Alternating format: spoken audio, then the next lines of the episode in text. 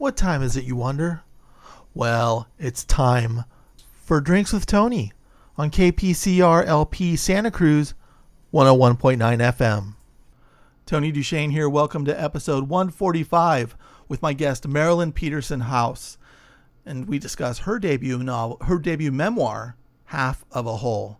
Now, first off, Marilyn is an inspiration as far as because this is her first book and she's 79 years old. And as you'll hear in the interview, she really started taking uh, writing seriously and taking workshops when she was 67 years old, which I love. And it's just hilarious because I'll get students in my classes for novel or screenwriting, and usually when they're in their late 20s, they're just like, "Oh, I, I I'm past my prime. I I hope I can get this published." And you're never too old to start writing, and that's what I love about this. On July 14th at 6 p.m., I'm teaching a free creative writing workshop at the Los Angeles Public Library via Zoom. That is free, and this might be our last Zoom workshop. Oh, it's so nice to say that as the libraries start to open. And I can't wait to do it again in person in Los Feliz. Uh, and that might be in August or September. So while you still can, join us online, especially if you're out of town. Uh, go to lapl.org and search for July 14th Creative Writing Workshop that's happening at 6 p.m. Pacific Time. And now, fair warning in this interview, the audio slips up a bit during the first two minutes. Don't worry, it'll sound like you're on acid, and her replies to my questions slow down. Let me assure you, you're not on acid. Unless you are on acid, then continue to take deep breaths and have a wonderful psychedelic time. Hi, I'm Marilyn Peterson Haus, and you're listening to Drinks with Tony. Get on the Drinks with Tony show. Yeah. You're listening to Drinks with Tony. I'm your host, Tony DuShane. Today on the show, we have Marilyn Peterson Haus. She's the author of Half of a Whole My Fight for a Separate Life. Marilyn, how are you?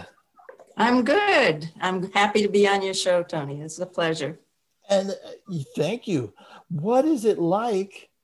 What is it like as a debut novelist? You're 79 now, but when this comes out, you'll be 80, right? Well, it came out a couple of weeks ago, so um, I got it out before I was 80. Oh, wow. How does that feel? It feels wonderful. I've never published anything. I worked, uh, you know, close a decade on this book and uh, I hadn't I I retired from my business career uh, at when I was 67, and then I took some writing classes, not not formal classes, but workshops. And I read about, I had to learn the craft because I wanted to write.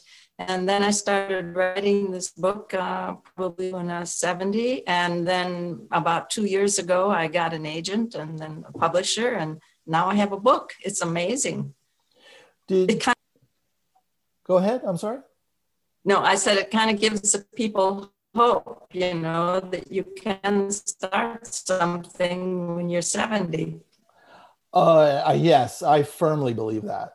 And when when you when you started the journey and taking the writing classes, when you were first taking the writing classes, did you think the book will be finished sooner and the publishing would happen a lot quicker?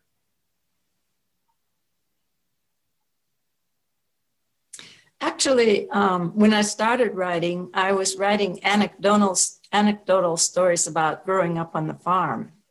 And I did that for about three years. And Twin Brother is in everything you write. So why don't you write that story? Well, I had no idea how to write a book. So I thought, well, I could continue writing little anecdotal stories, but I really want to write this book.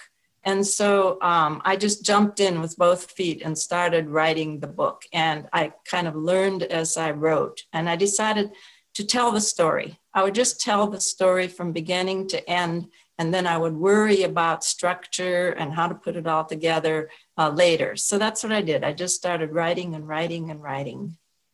That's a fantastic approach. I think people don't realize you just write the book, let it be as it is, and then you kind of can go in and do the the scalpel scalpel and chopping up and Yes, exactly. And and when I got, I wrote the whole story, and then I worked with an editor. I found had a friend who knew someone, and so she worked with me and helped me pick out the themes and helped me figure out, you know, what I needed more of, what I needed to get rid of. And so she worked with me um, for quite a while, and uh, and that um, that worked well. And then when we had kind of used up uh, the uh, what what she could do for me because by now she was so familiar with the book herself.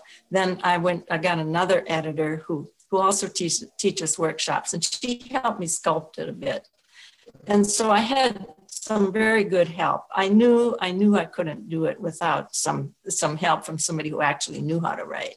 But it was fun. I really really love writing, and uh, I, you know, for every page that ended up in my book, at least 20 ended up not being used. But, um, you know, that's, I didn't mind because I love to write. Well, that's a good ratio because I think we have to, the, the, we have to write all those 20 pages that we don't use for the one page in order to get that one page. True, true. And then, uh, and then of course, when I got the publisher, Post Hill Press, then they had a copy editor and a proofreader. And so I went, I got to go through it. I, you know, somebody said, and I think it's true, a book is never done. You just abandon it.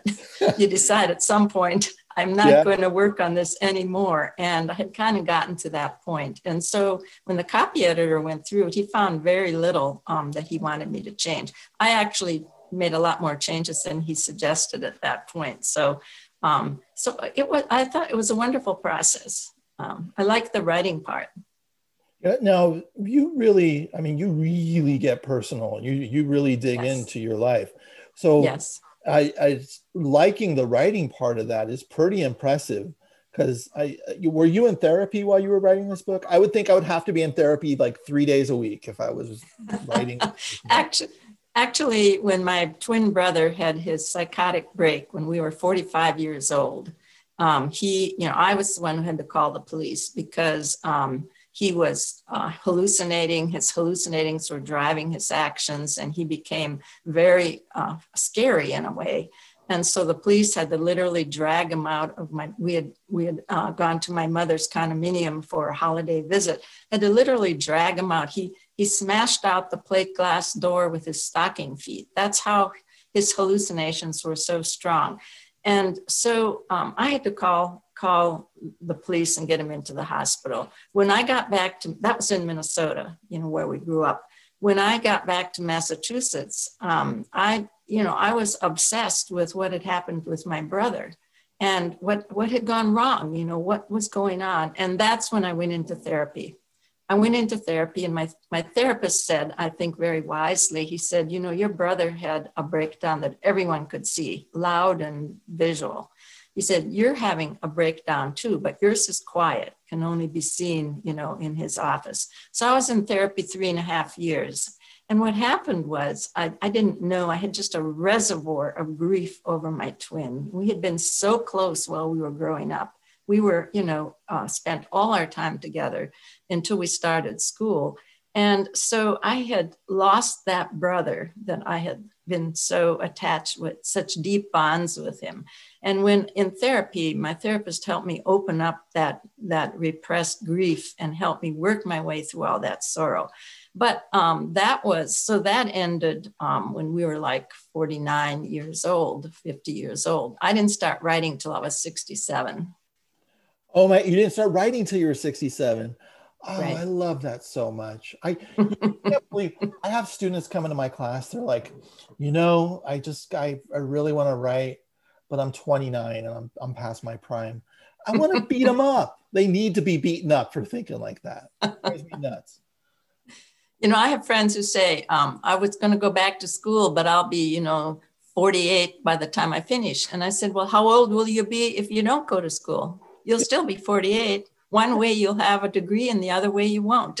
Yeah. so. Yeah. No, there's, so. and, and I think especially, you know, when people approach writing, uh, you know, in their 60s, even I, I've talked to people who started in their 70s. It's it's not they're not coming with such a blank canvas. There, there's there's coming with a lot of wisdom of life and then moving into the craft. I think there's we we've been around. It, it's yes. So Yes. we know it's, and then we inherently know how to tell stories because we're telling stories all the time in general about Right, right. our friends and even you know situations. So it there's it's already the muscles kind of there, just kind of steer it in that direction. Right, right. And I this story, you know, I had lived I had lived this story for 70 years and I wanted to write the story. I, I had this burning desire to write it. I had to learn craft in order to do it. I didn't want to just slop it down on a page. I wanted it to be well written and I wanted to be able to write it well. And so um, I think you can start writing whenever. I don't think it's age limited because exactly what you say, you have a life experience and you have some wisdom. And I had done a huge amount of processing of all that had happened. You know, to to untangle a life and to make sense out of it, that's that's a lifetime process. And so um, uh, I think when you pick up a pen when you're 70, um, you should also work on the craft. You know, you need to learn how how to write if you haven't been ri- writing before. It's uh I mean there like there is a um there is there is a clock if you want to be a lingerie model. You know, we, we, can be past our prime in that. If I tried to go model speedos right now, I I couldn't I wouldn't get the gig. I'd get the gig if it was for a joke.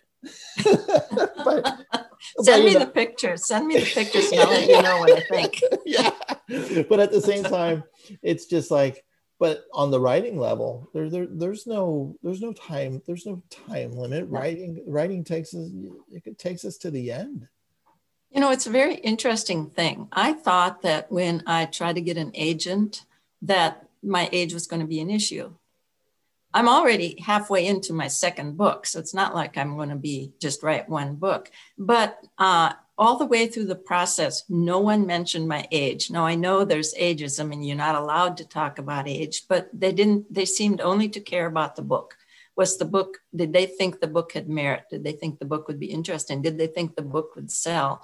Only when um, uh, not too long ago, when we were putting together publicity materials, did uh, uh, Kim, I think she's the one who, who arranged with you, say something about, I, I felt like she was saying, well, you know, like, how old are you? And of course, you can figure it out from my birthday. And I said, you know, I'm not embarrassed by my age. If, if my age is something that will help other people be willing to write or, or be courageous enough to start writing, uh, that's fine with me. I'm happy to be here. I'm eight, I'm going to be 80 and I'm still here. My twin brother died when he was 67, you know, so um, I'm not, I'm proud to have gotten this far. And it's yeah, uh, that, uh, that's beautifully said. Uh, You made me lose my thought. It was so wonderfully said. It's um I'm glad it happens to people who aren't going to be 80. oh no, I'm gonna be 80, hopefully. Not this year. That's my hope. I had a colonoscopy last week. It came back clean, so I think I'm going to be all right. Uh, yeah, well, you get a you get a 10 year free pass, don't you? No, now it's five year. I they, I, was, I said I'll see you in ten years, and they said no, it's five years now, sir. And I was like, one, I'm not sir, young lady, and two, no, I didn't say that. I was just five years. I gotta do this again in five years. All right, it's invasive once every five years. Whatever. Yeah. I, Well, I when you get to be when you get to be 75, they start doing a cost value judgment. And so once you're 75, they don't want to, yeah, they, you know, it's, I think it's a societal thing. They think, you know, there aren't enough people uh, and you aren't going to live long enough. So we'll just stop doing them. Except my doctor said, look, you are a young 75 and we're going to, we're going to continue doing them. So, yeah, but yes. I would be that's what that's what will scare me more than getting a colonoscopy is if they did, you know what, cost based on this. but we'll just go with if you get something, you're gonna die anyway. And I'm that that's gonna be the day that I'm gonna freak out. Yeah. Yeah. Yeah. Don't worry, I've So- freaked out. I've freaked out much many times before this. I'm really good at freaking out. But um Well, don't freak out like my brother did. Oh my God. I mean, when, when you that, that's got to be hard to see um, because Yeah. when when my dad had a nervous breakdown when I when he was 37 and I was Mm. uh, I was 19 at the time, and Mm. then I turned 37 and I was in therapy and I was really scared I was going to have a nervous breakdown. Mhm. It's I I was I didn't it, it scared the shit out of me beyond belief. Yeah. I don't know if you mm-hmm. had that same feeling when you see your twin do something where you're just going, oh my God, is that going to happen to me? Absolutely. Absolutely. Um, and I've always been, I would like to say I have a little bit, he of course was severely bipolar, bipolar disorder. And I always think, you know, I have um, sort of highs and lows, but not peaks, you know. And so um, my children, however, were there. They observed this whole event. They were terrified and they looked at me and they said, Mom, is that going to happen to you? Is oh, that going to happen yeah. to you? They were terrified. Um, you know, we were 45, and most people are, di- that was when he was diagnosed. You know, most people are diagnosed in their early 20s. And so that was shocking when we went to the hospital and had to be interviewed. Um, they, they, they were really amazed. Now, I think he had when you, when you look back, when I look back, which I do in my book, I could see signs, early signs, but he did such a good job of, of um, repressing it and denying it. He never accepted the fact he had bipolar disorder, ever. He, and uh, parts of that uh, annoyed me because he'd stopped taking his medications and then he'd become manic and then he would that mania would oh, he'd get so tightly wound and then he'd have another psychotic break. He was hospitalized i think seven times for manic breaks um, from the time he was 40 uh, 45 till he died at 67 and each one of those is very hard on you you know so there's i think it's um, some some uh, detrimental impact on you. So i think the more you have the more likely you're going to have more. Um, but he was uh, uh, so I would get annoyed because I'd go visit him in the hospital. He'd acu- he accused me of labeling him, that I had called the police and therefore he got labeled. So he would get put into a psychiatric ward for the same, if he were someone else, they wouldn't do it. You know, they'd consider it normal behavior. Now, of course, that wasn't real. And he was, would go into a rage over my role in that. But then I knew that when he got back on his medications and um, and even when I went to visit him in, in the psychiatric ward, he he was glad to see me. You know, our bonds were there, our, our bonds were underneath all of that. But but I later in his life, I realized that he had worked so hard to live a normal life. He did not want to have to live under the onus of having a mental illness. He fought a valiant fight. He worked uh, he ended up with a part-time job. He worked right up until he drove himself to the hospital uh, when he died a week later. Wow. He, had a remarkable courage, I think. And and how do your have your children read the book? Uh yes, yes, they love the book. Do they? Well, did yeah. what was it like when you um, when you said, "Okay, kids, here's the book"? How did you feel when it when it was in their hands and you didn't know what the reaction was yet? Um, I, I wasn't worried about them. I was worried about my brother's daughter, my oh, twin okay. brother's daughter. I was worried about my sister. I was worried about my younger brother. Um, those are the people I was worried about because uh, my children play a very small role in the book. The only thing, the only um, thing one of them said was, "Mom, you didn't make his breakdown nearly as bad as it was. You know how ter- how terrified we were." And I had originally put, you know, a lot more of that um, um, chaos into the chapter, but my editor said, you know, too much is not necessary, more is not necessarily better. So it honed it down. But um, I was worried mostly about my brother's daughter because um, this is her father I'm writing about, and she her her mother protected her from much of his illness so she hadn't experienced very much of it and then I'm going back and writing about him, you know, the early days and some of the idiosyncrasies and some of the things, you know. And so I um, went and talked to her several times in the course of my writing the book. And she had a wonderful comment. She said, I said something like, you know, um, some people would, would um, disagree with the way I present this and the way I write it. she said, well, then they should write their own book. oh, so that that um, made me feel very good. But she she took I gave her earlier versions of it. She skimmed them. She scanned one, but wasn't ready to read it. Um, but um, you know, and I think she's now read the final version. I think she comes out really looking good because she was. She was um, uh, amazing. I didn't get to know her until my brother was near death because wow. he kept her from us. And I found out that she's just a wonderful, mature, um, quiet, um, but um, very smart young woman. And I, I really love her. There's the, it's amazing what resilience in high stress mm-hmm. situations can do. It can, it can yes. really shot, make people shine. Um, yes. And, and what, what a, how, how did he keep her away from you? What was? Oh, he, um, he refused to attend any family gatherings. He oh, refused okay. to go. He refused to go out to my mother's condominium after his breakdown for at least ten years, and he refused to answer her letters. He refused to take her calls. Wow. Um, when I went to, uh, the only reason I got so I couldn't see him at any family events. But what I would do was, at, at first, I realized if I told him I was coming and to visit him, he'd go off his medications and then I'd have to end up visiting him in a psychiatric ward. So I stopped that. And I'd call him up and I'd say, Marvin, we're, we're going to arrive in Minneapolis two days from now. Would you meet us for lunch? So he would.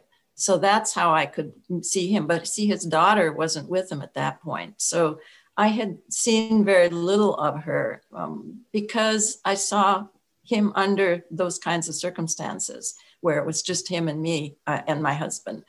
Uh, so I didn't get to know Christy, and she's quite a bit younger than our children. Um, but um, she's she's great, and my children love her. She was there when he had his breakdown. She was in the condominium. She was seven years old, I believe. And oh, um, wow. but our children took her back in a bedroom and locked the door, so um, so she wouldn't have to watch this whole process of getting him to the hospital. Does she remember it? No, you know, I asked her that. I asked her, said, What do you remember? I said, Do you remember that whole event? Um, because he got a hold of her and started running down to the elevator because he was, I don't know where he's going, but his car was in the basement and we were not going to have him with her in a car while he was hallucinating. Um, she, she, and so she doesn't remember that. The only thing she remembered was when um, when, we were asleep, my husband and I were sleeping in the guest room in the condominium, and our daughter came down and pounded on our door and said, you know, something, you know, Marvin is really um, um, making us scared. You know, he was, uh, and so they, they, she brought Christy down. So Christy stayed in the bedroom with one our other daughter, and while we tried to get things under control, she remembers jumping on the bed.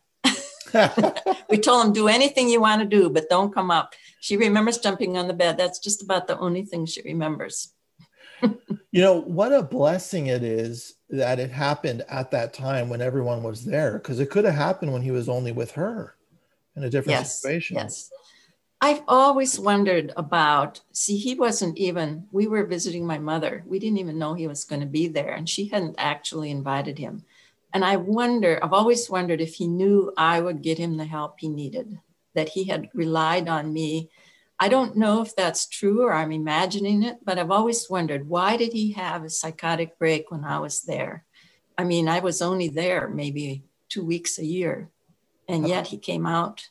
His wife went to visit her family, so she wasn't there. So it was just him and his daughter. And it's a strange thing, but we were very closely connected. And um, and I, I think there might have been some way that he trusted me, relied on me to get him the help he needed. So that's interesting. Even if he didn't actually realize it, there was probably something very subconscious. That, yes, that knew. I think so. That knew yeah. that that it was that would yeah. be a better it would be a better situation, even though it was still rough. Yeah, we read each other so closely. You know, we we were very late to talk, um, and my mother said we we had a language between us, not verbal but physical. We understood each other and we didn't use language. We were by ourselves so much that we didn't hear adult language that much. And I think we both knew how to read each other. I could read him from across a room. I knew instantly when he stepped into a room. I had a unique, we had a unique communication. And I think that might have been part of his thought was that he knew I would understand that this required intervention. Um, or maybe he was able to finally um, lose control, you know, knowing I was there to help him. Wow, it's so interesting. It's like even though it's dangerous, it's all there's a safety to it. Yeah, I think I was the safety net. He knew that I would, you know, that I wouldn't let the worst happen. I don't know. This is all surmising yeah. because, of course, we don't know. I, but I've always I, wondered. Yeah, I think I think with tragedy, there's always a re uh, replaying and trying to get the exactly what happened yes. in our heads. You know, it's just yes. like, oh, yes. wait a second, maybe this, this, this, and it's um, yes, yes. You know, and sometimes I don't. Sometimes I feel like, and this drives me nuts, but like all of a sudden, I I have like a lot of I have all of a sudden all this anxiety about a certain thing in my life or whatever that happened. And it's just mm-hmm. like, my body's finally telling me that I can that I that I need to work on this now. And I'm just like, really? Can't we just push it down a little more? right, right. Well, um, one of the things that happened in my therapy was um, after three and a half years, twice a week for three and a half years. I, you know, I wondered why I had to go twice a week, and he said, "Too much material oh, for yeah. once a week. Too much material." Yeah. Um, but at the end, he said, Well, you know, we never were able to get through to your issues with your mother. And I thought to myself, why? You know, I hadn't worried about that. I hadn't really thought about it. And I remembered when he had asked me about my mother, you know, that she was critical and that um, I, I felt kind of numb. I just felt sort of numbness about that.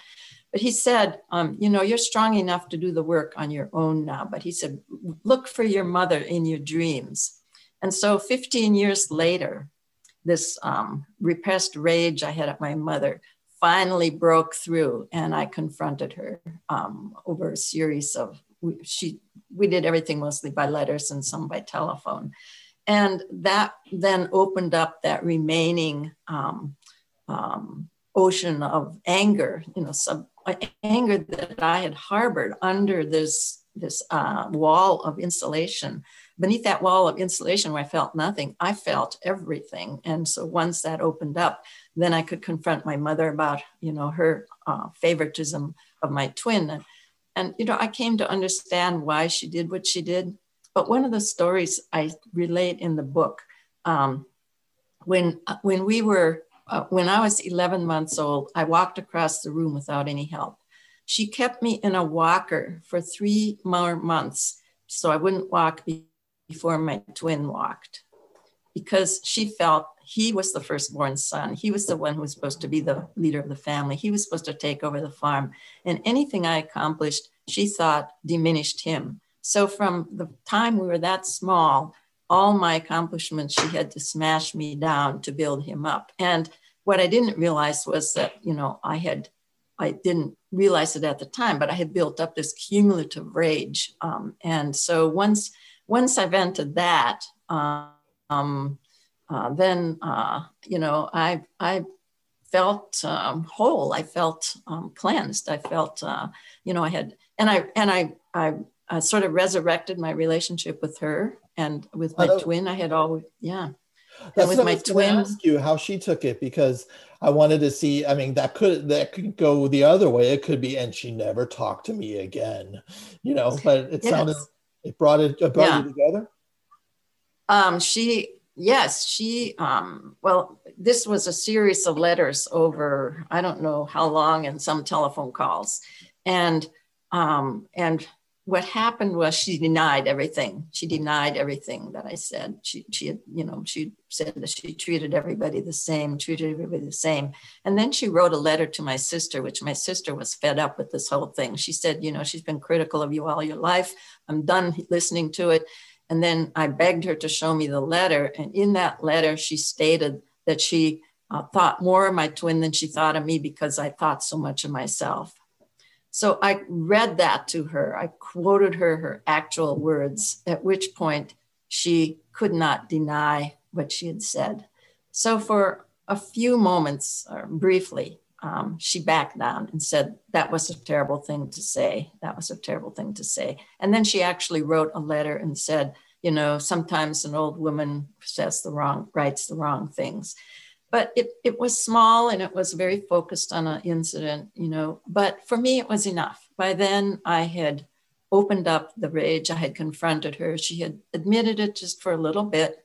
and I didn't need anything more from her. I realized that what I had wanted from her, she was either not able or unwilling to give me. You know, I wanted her to champion me. I wanted her to stop criticizing me. I wanted her to give me her blessings, you know, all of that. And I realized that that was not going to happen. I couldn't look to her for what she couldn't give me. And so I recognized where she was coming from and what her issues were, you know, and, uh, and somehow within that all i found the capable I, I just forgave her and then i wanted to have this warm relationship with her sadly she started slipping into dementia a few years after that so um, you know i never got to have the relationship with her except when she had dementia she turned into a very sweet lovable person oh wow.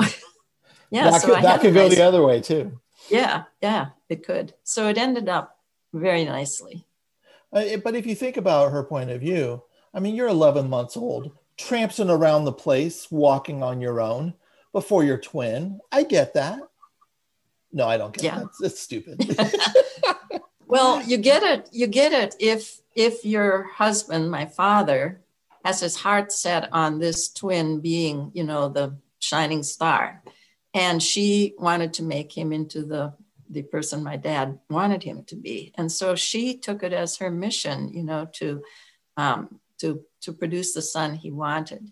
And she worked very hard. At my mo- I loved my mother. She worked incredibly hard um, raising the family. And a farm, you know, they say a farmer works hard. A farmer's wife works just as hard and just as long hours. Um, and she did all of that. Um, but and also, if you have a child who um, you know at that at that point they they compared twins we know now that's not a good thing to do it's bad for both of them yeah. um, and so and and of course we were so isolated out there um, that she she tried to do her best um, and of course it didn't work out well for my twin and it didn't work out well for me and at the same time oh, you were in a fundamentalist uh, religion right what was yes. what was the religion called it was uh, evangelical religion. It was called the Swedish Evangelical Mission Covenant Church, and it was um, my my. Um, Actually, that's a really cool name. That, that, that that's a cool name for a punk band, I think. Yeah, Swedish Evangelical Mission Covenant Church. They shortened it up, so now it's the uh, Evangelical Covenant Church. They they gradually dropped the Swedish and started having English services, and then they dropped the mission because it wasn't really a mission; it was part of a denomination and uh, it's still ev- evangelical. But at that time, it was um, it was a fundamentalist uh, version of evangelical thinking, so um, of, of, the evangelical faith.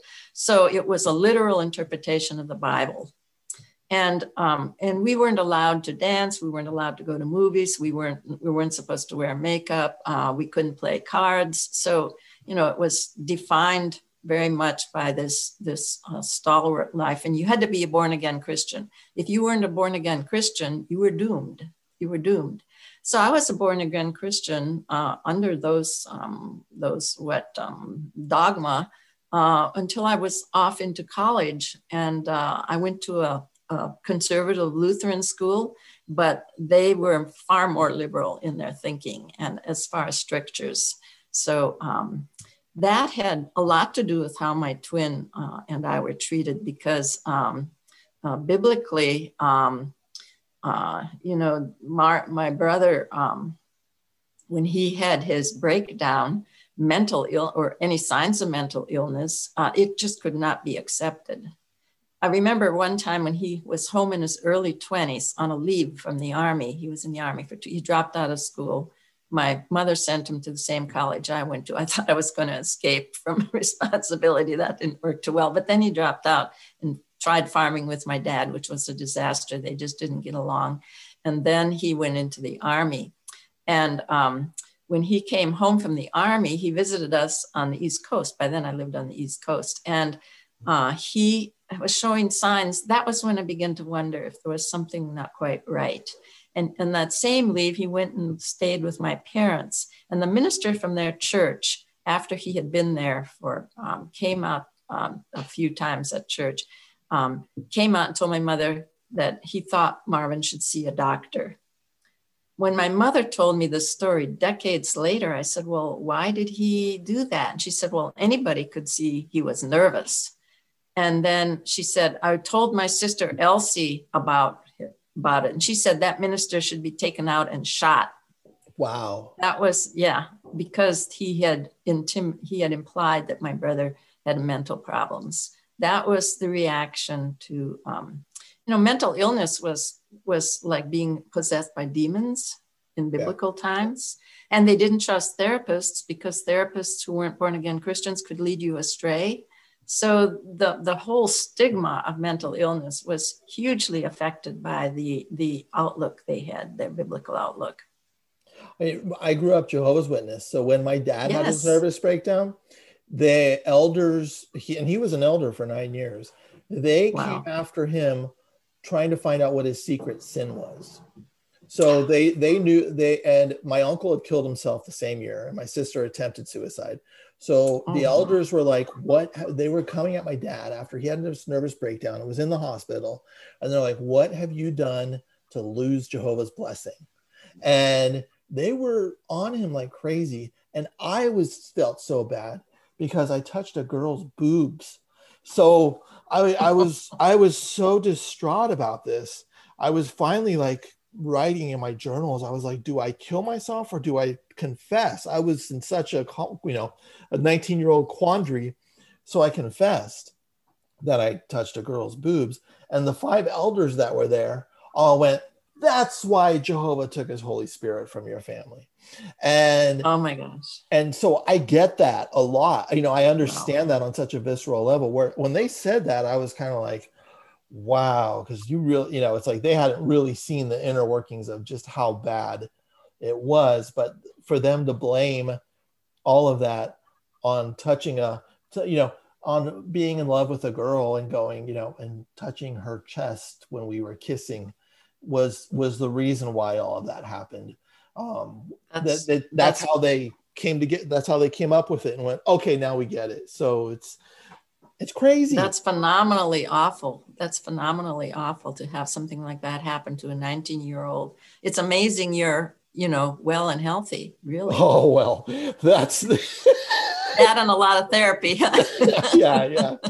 Yeah it's um yeah a lot lots of therapy and lots it's well I, I, I certainly. I mean to put that guilt on you and that responsibility on you and to accuse you of causing all that disruption in your family that's a horrible thing to do to anyone much less a 19 year old boy. Yeah. And i fully believe yeah. it wasn't like i didn't believe. I was fully bought into the belief system but uh, that was my yeah. first like little nudge of okay that's a little weird you know but um but at the same time it was really uh, going back to you it's really cool that that minister was was looking out for your brother even though he received yeah.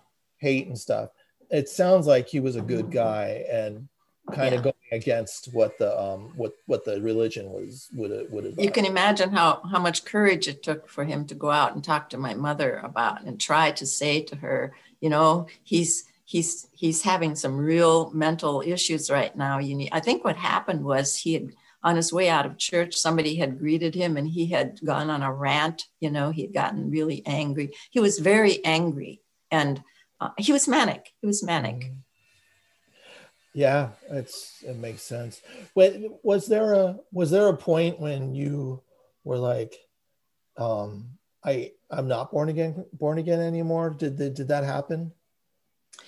You know, I I think what happened was as I I took what I thought were the very positive uh, um, elements of the faith, you know, and most of the teachings of Jesus were really compassion and caring and and um, um, you know caring for the downtrodden. Those those are wonderful values, and I've always kept those with me. But um, I, you know, I don't call myself a born again Christian anymore. Um, I don't have it's you know a born again Christian, and I have family who are born again Christians, and they're wonderful. I love them, relatives and cousins. Uh, they're wonderful people. But for me, it was it's such a rigid black and white view. You know, you're either born again or you're not. And the world. Uh, I know my therapist said um, to me, you know, that um, I I and I was unprepared for the complexity of the of the of the modern of the contemporary world. That my upbringing didn't make me ready to understand that life has many shades of gray, and that you can't be totally right or totally wrong. And that rigidity is what I had had had really um, uh, what caused me to think that way about everything. Everything. I was very rigid about things. And I think that was the worst, um, the one characteristic that was most difficult for me to deal with was trying to understand life through a prism rather than that black and white um, way of looking at things. Oh, and the and the and the grays are so great. Yes. The, um, yes. I, I've even had ex Jehovah's Witnesses get mad at me for for showing the positive of what it what of growing up a Jehovah's Witness and showing the things that you know, mm-hmm. and the and mm-hmm. people will rage. No, it's all bad. It's all bad. It's like no, it's not all bad. No, right. Because eh, like even even you know, I look at I look at Jesus and the philosophy of Jesus. I'm like, this guy's rad. you know, yeah, he's yeah, a cool dude. Definitely yeah yes definitely I, you know i don't believe i don't believe he's in heaven right now but i do believe that this is important you know it's it's part mm-hmm. of it's part of um the sacred text that kind of we can come back to thing i guess mm-hmm, mm-hmm. i don't know i think i'm grappling with it right now my spirituality at this very moment yeah um you know um we're actually leaving for minnesota tomorrow morning i i, I have to get a new scheduler we have a flight out of hartford at 5:40 in the morning, and we're an hour away. so I have to get a new scheduler. That would be me did that. Um, I don't know how I did it, but we're going back to Minnesota and uh, right where I grew up, and uh, we'll be staying in the farmhouse that I grew up in uh, with my br- younger brother who's farming it. He's, you know, my great grandfather homesteaded it, my grandfather farmed it, my father farmed it, and then my younger brother farms it. Um, and uh, so I'll be I'll be seeing many of my family. We're having uh, they're having a book reading in their little town of 700, which is really great. Oh um, oh my God! And how, yeah, I okay, go ahead. But I want to hear about how amazing that that. Okay, keep going. That's I just got excited and, for you. And uh, you know, I love my cousins, and many of them are evangelicals, but they're not, you know, even the fundament. I don't think they're they are nearly as fundamentalist as they used to be. So they're a loving kind of evangelical, and they're caring, and you know, they do an amazing amount of gifting to um, people, you know, yeah. helping uh, people. So, I, so they're good people. Anyway, uh, and I I'm so excited to see them. So you had something you wanted to say? No, it's just uh, you're you're doing your debut reading in your hometown. Wait, what's it? Uh, it's it's like it's like coming back and going. You know, hey, everyone who thought I couldn't make it, check this out. You know, just and probably that's me and my uh, issues where when you know when I had a book come out and I was like, you thought I couldn't do this? Check it out. It, it was, it, there was a little more, uh, yeah, I'm like, maybe I should have had more joy instead of well, actually, um, I'm just sort of um, overwhelmed by the fact my sister um, has planned. They have having it in the Kerkhoven Civic Center, which is a, a gathering place for things. And um, so she's she's done a really. She's been the promoter. You know, I told her, you know, she should be my publicist, and she put ads in the local weekly and then in the regional paper, and she's personal by word of mouth to cousins and friends and classmates.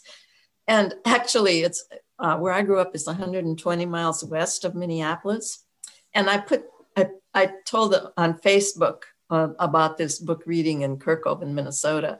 And I have friends who are driving out from Minneapolis uh, to go to the Kerkhoven Civic Center for this book reading. Now, I think that they're just getting a kick out of it, you know, but it's it's really wonderful. It's going to be such fun. What's the date on the reading? Uh, Saturday, day after tomorrow. Oh, okay. Because this will this will air after that. I was hoping it would be a little further because yeah. then we can announce it, and then and then the two listeners I have in Western Minnesota will go. uh, well, maybe they'll be there. Yes. Yeah. No, I think it'll, it'll, I've had a couple readings here, and um, and uh, you know, and uh, you know, you know, some interviews. But the reading, the readings are fun because then you can take questions from the people who are listening. And I, I, I really like that. It's fun. And, you know, I think, I don't know if the Kerkhoven Civic Center has ever had a book signing uh, event. Uh, maybe they have. Uh, I I don't know, but it will be fun to see how it comes out. They're serving coffee and cookies and Rice Krispie bars. So no booze at that one. Are you kidding? They're still teetotalers. Most, uh, at least my relatives are pretty much yeah. still teetotalers. Yeah, no, they, all the, a lot of the book reading events I go to, it's it's it's all about the wine, and like, and I yeah. and I and I tell my students, I'm like, what, remember me when your book is released, so I can have some free wine and free. Yes, well, the book readings here do include wine, but not in Kerkhoven, Minnesota. Yeah. I don't know what it is about book readings and wine. Like even there, you know, sometimes I'll take a month off of drinking, and so I'll just, you know, they'll have sparkling water there, and it's great. But I love to know that wine is available if I want it. It's, yeah, yeah. it's, it's kind of important. It's part of the game. Yes, and a glass of wine is always good. Yeah. So what? So you're working on your second book. What is that about? Well, you or know, do you I'm want really to not, talk about it? Maybe it's. I'm not quite ready to talk about okay. it yet. It's still, it's still, um, it's you know, I'm about halfway through, but I have yet to figure out, you know, exactly how I'm going to develop it. So it's just a little too soon to talk about it. Can we find out if it's fiction or nonfiction? It's nonfiction. Okay, cool, fun. Uh, it's um. Oh, go ahead no uh, fiction fiction i i'm not ready to tackle fiction. It's like everything that's available. I want to write where i'm limited by um, you know I, I, want the constraints of what's really happened and happening. And uh, so i like to have those constraints and then i can process it and obviously it's it's going to be a, a, continuation of a memoir but it's more about contemporary my contemporary um, life, which I'm not ready to really talk about yet. And uh, but I like that uh, because it puts some boundaries on what I'm what I can tell and what I can say. And when I wrote my book, Half of a Whole, I worked very hard to get the get the get the details right to um, make sure that they were authentic and uh, and I like that. It's a kind of a dis- forces a discipline on you, and then and then of course um, processing it, um, processing what happened and what does it mean and uh, how does it play out. So I, I that's what I love. What what I what I'm excited about is the possibility that there might be a sentence about being on a podcast called Drinks with Tony. well, I'll try to slip that in. Oh, if, oh my God! If, yes, I'll, I'll, feel like I've made it if I if I'm just casually reading a book and then I'm like, wait a second, that's me.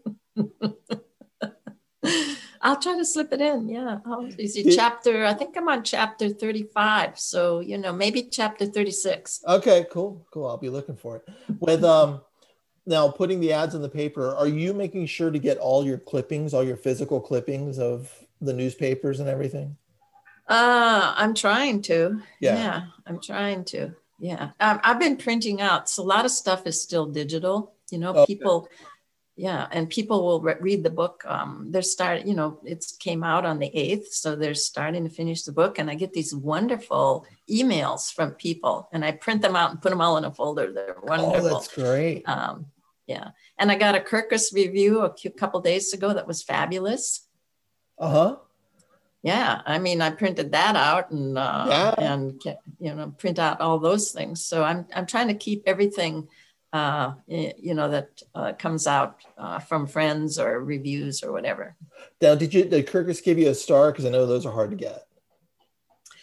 Um, they they just wrote a. I don't. I didn't. There wasn't any star on it. Uh, they oh. just wrote a very nice review. Cool. No, I or I don't know if it, maybe that's Publishers Weekly that uh, that does not Publishers Weekly. I forget all. I, I okay. sometimes I remember and sometimes I forget, and I and I think that's uh, you know because I'm of colonoscopy age.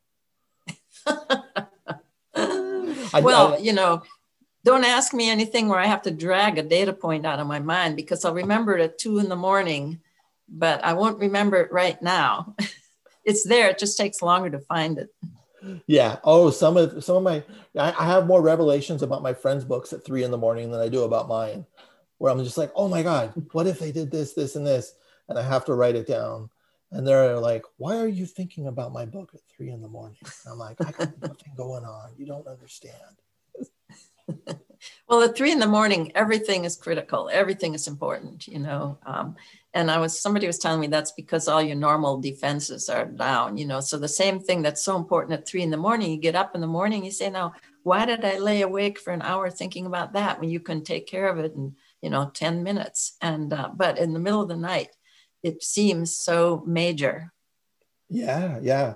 Probably because we're close to those waves of like sleeping and our subconscious mm-hmm. is just kind of mm-hmm. tickling us.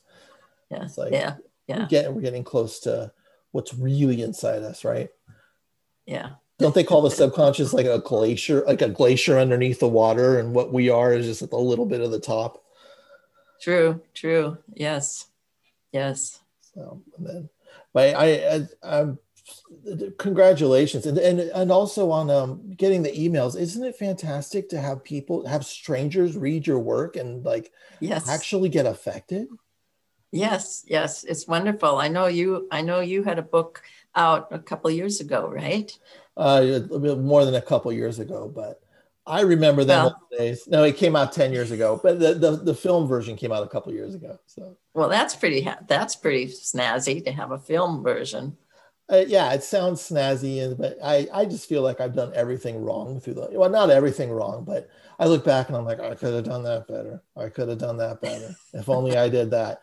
But that just means I got to work on um, getting another book mm. film out there. Or maybe it means, or maybe it means you're listening too much to your self critic. Oh, yes. How do you now? How do you stop listening to your self critic? What do you do? Um, you know, when I was writing my book, the biggest thing that worried me was feeling a feeling of disloyalty. I was being disloyal to my family. I was disloyal to my mother, my brother. Neither I could never have published the book with either of them alive because they would have you know that would have been the, the total end of any relationship so i felt disloyal when i presented them as humans humans you know with all the failings we all have and the good points and the bad points but i felt i felt uh, uh, disloyal by describing the things that uh, you know that they m- might have maybe done differently had they thought differently about it. So i i would have to sort of brush that critic off my shoulder and say, okay, uh, I'm going to write this. And when I'm done writing it, I'll think about that. But I, right now, I'm going to write. And I just start writing. And once I started writing, I'd forget about that. You know, I'd, I'd just get involved in the text I was writing, and then I'd forget about that critic. But I still have moments where I say, you know, did I did I violate my family? Especially now when I'm going back to Minnesota. But uh, some of my cousins have read the book, and um, and they have been very gracious and um, very interested in it. Most of them said we had no idea any of this was going on. Oh wow, how cool is that? It, Go ahead. Yeah, yeah, but but it wasn't obvious, you know. My when my brother was in high school, you know, he had a few ticks and and shrugs. And um, he, he I, I, think looking back, he suffered from depression because, you know, my mother couldn't get him up to go to school, catch the bus, you know, practically have to drag him out of bed. My dad was furious at him because he didn't want to work in the fields. Um, so looking back, um, I can see maybe th- those are signs of depression. But at the time, he seemed fine. You know, um, didn't didn't really notice anything. So my cousins had no experience of him um, of him in the manner in which you know it played out. And in fact, they had very little experience of him when he was manic. I don't think any of them saw him in a manic state. So it's a it's it's a my brother that they didn't really see and didn't know an aspect of him and it's so. kind of it's kind of beautiful to have a crafted story where they can they can read something that you've worked that you've worked hard on. And they can go and they can get it. They can go yeah. Oh that's yeah. what was going on. Yeah. Yeah. That's it's fun to have them read it. And and of course they're they're right in it because i'm describing the same life they were living in the farm and you know all the things that were you know we did on the farm and in the one room country school. We went to a one room country school for six years which 20 students in sixth grade started out eighth grades of 20 students total students wow. one teacher. Can you imagine teaching 20 kids um, some grades had one some grades had three you know and you had you a teacher had to teach all those students for six years you know for the over most of them stayed about one or, or two years and then they'd leave. And mostly they got very young teachers who uh, who would take the low pay. oh, and uh, yeah, and yet we got a yeah, and yet we got a good education. Yeah, I bet. I can't. I can't even fathom. Yeah, because I was in. I was just in a suburban school where it was just like sixteen hundred people, and yeah. you know, teachers were just but, like. Yeah. Well, if you think about it, you learn you learn what you learn while the teacher's teaching the older kids. You learn what they're learning because you're right in that one room. Then you learn it when you learn it, and then you help the younger students, and so you learn it a third time. You know, so you you have all this reinforcement, and I think that's part of the reason why uh, we ended up um, uh, knowing, you know, really having a good education in the basics. Oh, and that's so fantastic because it also helps you to learn how to mentor even when you're young. Mm-hmm. Yeah. Yeah. I used to go and sit, and several of us would go and sit, squeeze into the desks with the first graders and help them, you know, fill out their workbooks. It was all workbooks back then. And, uh, and then we'd sit in the back of the room with flashcards and help them learn their multiplication tables. And, um, you know, we felt important. We got to help. Yeah. Oh, that, that's, I, I think the whole education system could do a whole restructure on that. And that would probably mm-hmm. bring everybody up a bunch of notches. Yeah, I think you're right. It, we'll call it the farm school, the farm the farm school style.